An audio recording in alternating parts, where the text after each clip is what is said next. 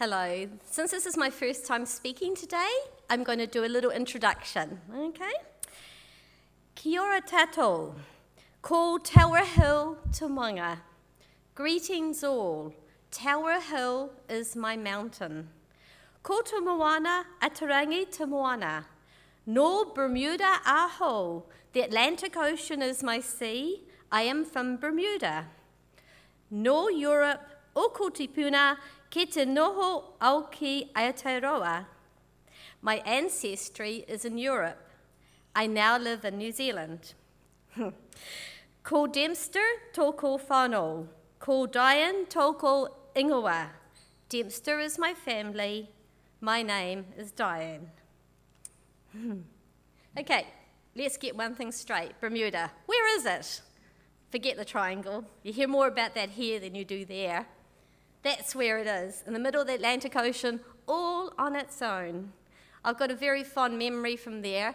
My Methodist grandmother would take me to church as a three-year-old, and my legs would dangle over the pew. And I still remember the scene. A few years ago, Steve and I had the opportunity to go all the way back, and I tell you, it's all the way back.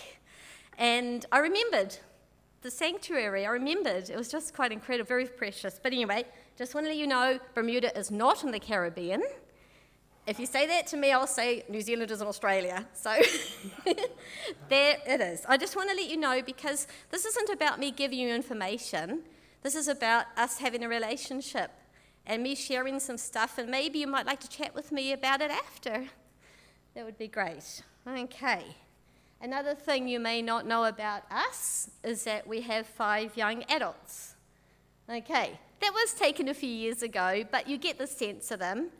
There's Caleb on the extreme left, there's Izzy, Isabel, and Tim, Jamie and Graham.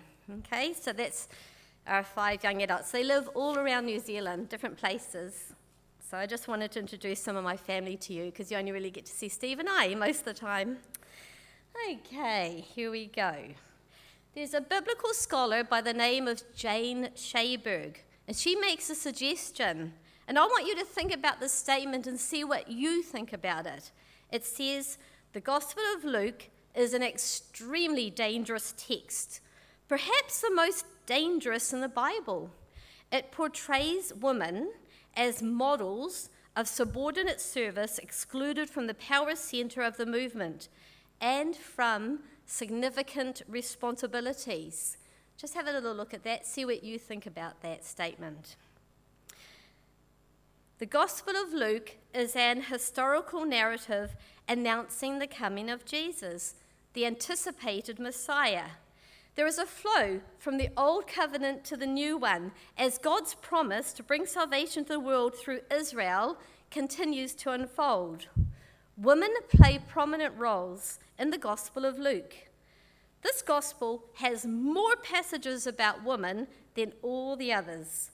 Included are Elizabeth, Anna, Martha, Joanna, Susanna, and other women whose names may not be recorded, but their parts in God's big story are.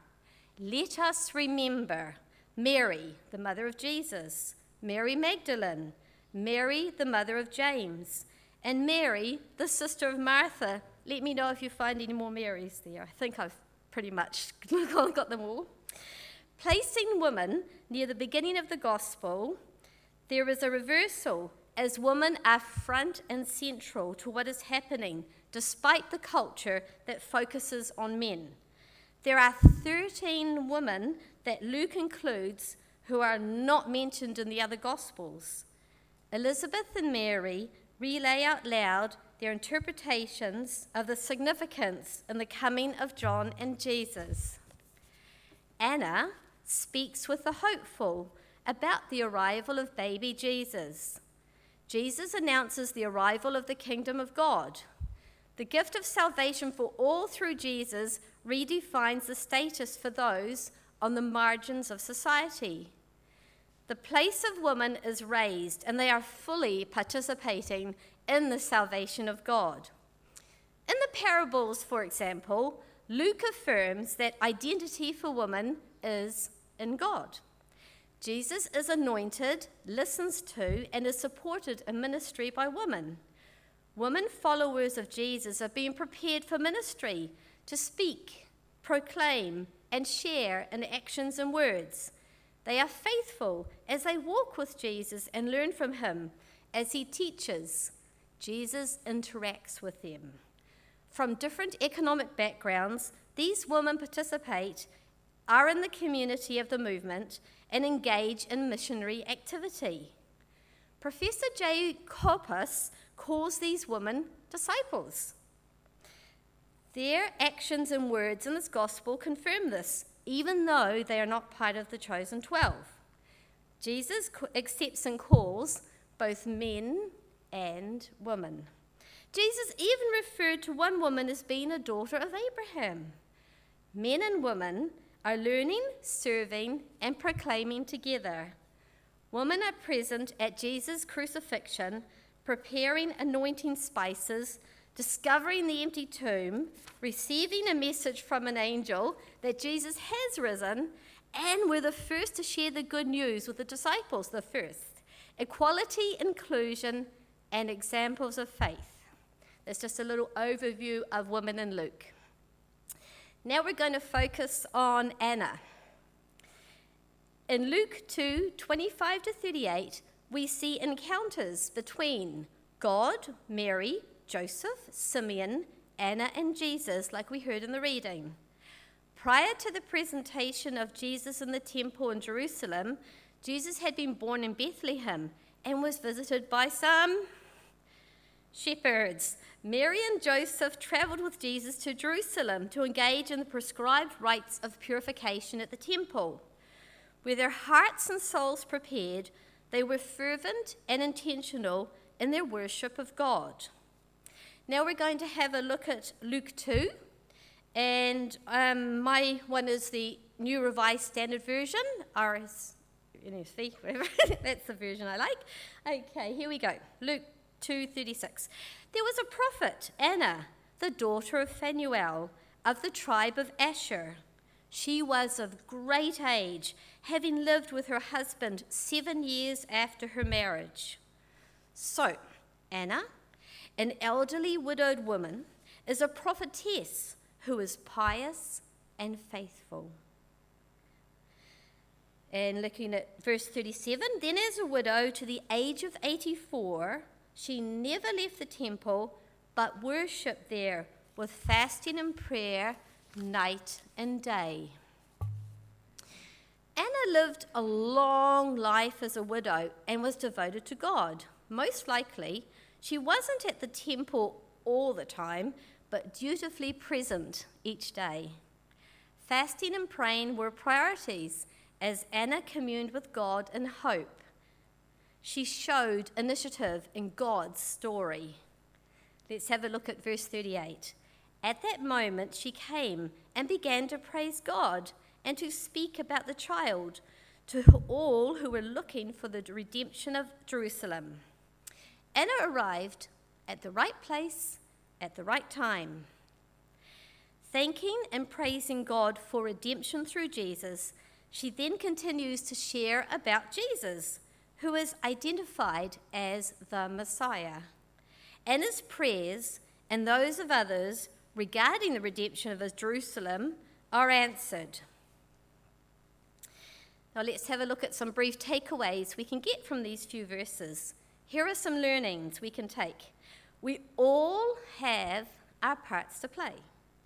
Age, circumstances, and location don't need to be barriers for serving. Let's be thankful for salvation in Jesus. Let's be thankful for our faith community, where many blessings are shared and received. We are placed in certain places at certain times for a reason. Pray with each other and for others. Let's ask for guidance of the Holy Spirit. We can share the good news of salvation. Let's tell others about God keeping his promises. There are those who are ready to hear, to embrace and be in God's big story and play a part in God's calling too. Where does Anna place her identity. That's the thought, isn't it? Just going to tell you a little story now. As a young child, I was quite active and loved to play games with my brothers and friends at home and at school.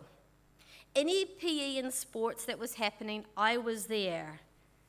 After coming to New Zealand at seven years old, I became involved in many sports on top of my ballet and tap lessons. I ate a lot of chocolate. Also, I was a regular attendance at Y M C A holiday camps, and these were full of activity. Man, I lost count how many times I walked up the summit of Rangitoto Island in the Hauraki Gulf. From the bridge that links to Motutapu Island, so no fancy bus, it was eight-year-old walking all the way from Motutapu, the summit, and down again. In the winter school holidays, my mother, being from Canada, would take my younger brother and I skiing. How blessed was I to have these opportunities. Mum encouraged me to do all these sports. She never actually forced me. Then, at fifteen years old, I became sick, too sick to go to school for a long time. I remember the doctor telling me I couldn't do any activity for two years. Oh my goodness. From my limited life perspective at that age, my world seemed to crash. I thought, even when I feel better, I couldn't, for a while, go back to the active life I had known. What I viewed was, as important was on hold, it was on pause. My sense of worth and value was undermined. My identity took a hit. Let's now think back to Anna. Where did Anna, the prophetess, place her sense of worth and value? We know she was devoted and faithful. In the setting of her time, Anna was vulnerable, old, single, and a widow. However, she continued to serve God for a long time. She was able to see Christ's child soon after he was born. She knew who he was. Once she had seen him, what did she do? She gave thanks and looked for opportunities to share about Jesus. According to the historian Josephus, the court of women had three gates, and there was a courtyard that allowed both men and women. I want you to imagine the scene now. You've got the temple in Jerusalem, you've got the court of women with three gates, and a courtyard where men and women are mingling. Imagine all those there. And if you like, you may like to close your eyes and just imagine the scene. I'm a really good dreamer. I often close my eyes and imagine and dream. And I'm going to read a poem now, and it's from Anna's perspective. It's quite cool. I love it. I hope you do too. Within this ancient frame, I have been carrying a burning hope. It has been a privilege to live in this house of prayer, surrounded by generations of the faithful. And though I have tried to underplay and quell my own desires, the flame of this hope has persisted, that after all these days, all these years of piety and devout living, I might be granted a small blessing by the God of all. Glory to God, creator of the earth. Today, I have looked into the eyes of the one who will bring redemption. All that I am is full of the glory of God. This ancient frame is ablaze with hope and joy. I just think that's a wonderful reflection of what Anna would, was most likely thinking. Okay. In Christ, we have assurance of our own worth and are called to humbly serve. Let's have a look at Genesis one. And it says, we have worth, being created by God. And in Galatians it says, through faith in Christ, we become God's children. I mean, that is pretty cool. The theologian Keller says this about having our identity in Christ. It neither crushes or inflates the ego. Neither society nor my own feelings control me and tell me who I am. Thank goodness for that. Neither society or my own feelings control me and tell me who I am, and we know who does. Now, let's look at some local statistics. The Wilberforce Foundation published their two thousand eighteen Faith and Belief report that investigated faith and belief among New Zealanders. Have a look at some of their findings. thirty-five percent had no religion or spiritual belief. thirty-three percent considered themselves to be Christian. twenty percent considered themselves to be spiritual, but not religious. And twelve percent were connected with all other religions. Out of the thirty-three percent who considered themselves to be Christian, sixteen percent were involved, at least monthly, in a community of faith, and nine percent were extremely involved. Now, let's look at perceptions of Jesus. How important is Jesus' life to the history and culture of the world? fifty-three replied, extremely or very. thirty-three percent replied, slightly, somewhat, and fourteen percent replied, not at all. Now, we'll have a look at how important was Jesus' life to you personally. thirty percent replied extremely or very. twenty-eight said slightly or somewhat, and forty-two percent replied not at all. A third of those surveyed considered themselves to be Christians. Only nine percent were actively committed in their faith communities. So, nationally in New Zealand, identity in Christ is lower than the significance of Jesus' life and history and culture. I actually found that quite interesting. So uh, people's, not many identif have identity in Christ. Now, I would like to ask you, where is your identity? If you are searching for where your identity is placed, we would love to listen, talk, and walk with you in this. We can ask questions together, and can, we can see what answers we can find. We can all have freedom, rest, and security in God. Let's have a look, a couple verses in Mark eight. Joseph, Jesus spoke these words to his disciples and a crowd. For what will it profit them to gain the whole world and forfeit their life? Indeed, what can they give in return for their life? If you already have your identity in Christ, continue to seek God, be thankful, and share about your faith in Jesus. Share your part in God's big story. We need more sharing about our faith, especially with those in the younger generations. Now, I'm going to read you a different poem in a slightly different style by a man called Peter Schott Roper. So here we go.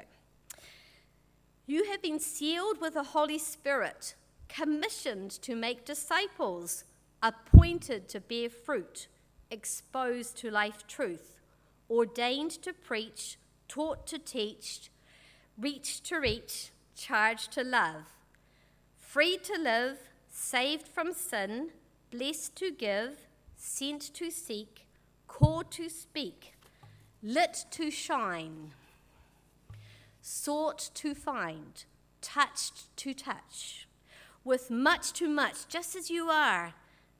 Some say Anna was the first evangelist. Like Anna, let's share the good news. Let's have a look at another verse in Matthew five. He shared this with his disciples. No one, after lighting a lamp, puts it under the bushel basket, but on the lampstand, and gives it light to all in the house. In the same way, let your light shine before others, so that they may see your good works and give glory to your Father in heaven. I'm going to give you a challenge now. Remember, if you are searching for where your identity is placed, we would love to listen, talk, and walk with you in this. If you already have your identity in Christ, continue to seek God, be thankful, and share about your faith in Jesus. Share your part in God's big story. May God bless you with love, joy, and peace. Ngā mihi, thank you.